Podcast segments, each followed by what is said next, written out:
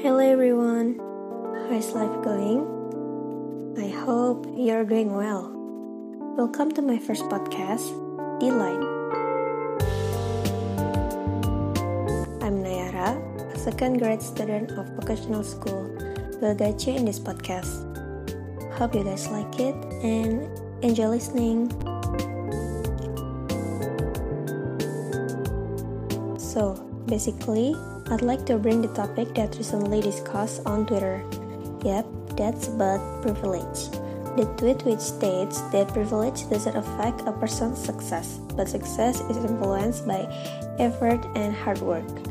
People then respond with counter arguments. How come? Okay, first, let me explain the definition of privilege. According to United Way, privilege is unearned access to resources, which is social power, that are only readily available to some people because of their social group membership, an advantage, immunity granted to, or enjoyed by one societal group, above and beyond the common advantage of all other groups. So, privilege is an advantage that only one person or group of people has, usually because of their position or because they are rich. Back to topic on Twitter, Jerome Polin, one of the influencers from Indonesia, replied, There are people who are successful or have a good life. They are always called privileged. Meanwhile, when you are not successful yourself, the reason is because you don't get special privileges. Privilege is important, but effort is also important. Not a few successful people who initially didn't have the privilege. Well, that's all from Jerome. And I think I agree with that because those who say that a person becomes successful by privilege may simply feel jealous and haven't been able to manifest himself as a successful person. Also, don't be arrogant because you have privileges. If you didn't put any effort, the results will be in vain. Therefore, when we want to be successful but don't have the privilege, the only way is to work hard and getting along with people. This was conveyed by Thomas J. Stanley on his book Millionaire Mind. It's about him doing research on 100 factors that determine a person's success. The study was conducted in America with a total of 1001 respondents, of which 733 respondents were billionaires. It turns out that having a superior IQ, attending a favorite school or a prestigious college, isn't included in the 10 main factors determining a person's success.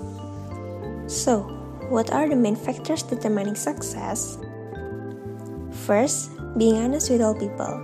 Honesty is the root of trust. The more trusted with responsibility, the more rewards we can get, and success will come to your way. Second, being well disciplined. Discipline is closely related to time management and consistency in the steps to achieve goals or visions for the future.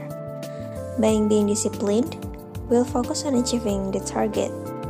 Slowly and surely, the targets that are always set will lead us to the achievements to be achieved.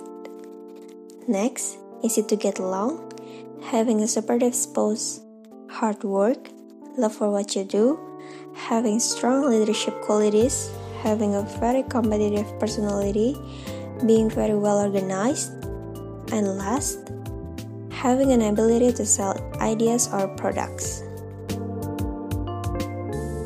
Without us realizing it, each of us has some form of ordinary privilege, and that's a good news because it means almost all of us have more influence than we might realize. Remember, Privilege doesn't guarantee success, but increases the chances of achieving it compared to others who don't have it. For those who don't have it, don't be discouraged. We can still achieve success if we do it with hard work, earnestly, and don't forget to pray. Alright, that's it for today's episode. Thank you for listening. Sorry if there are any pronunciation mistakes. I'll accept any criticism and suggestions. See you. Have a nice day.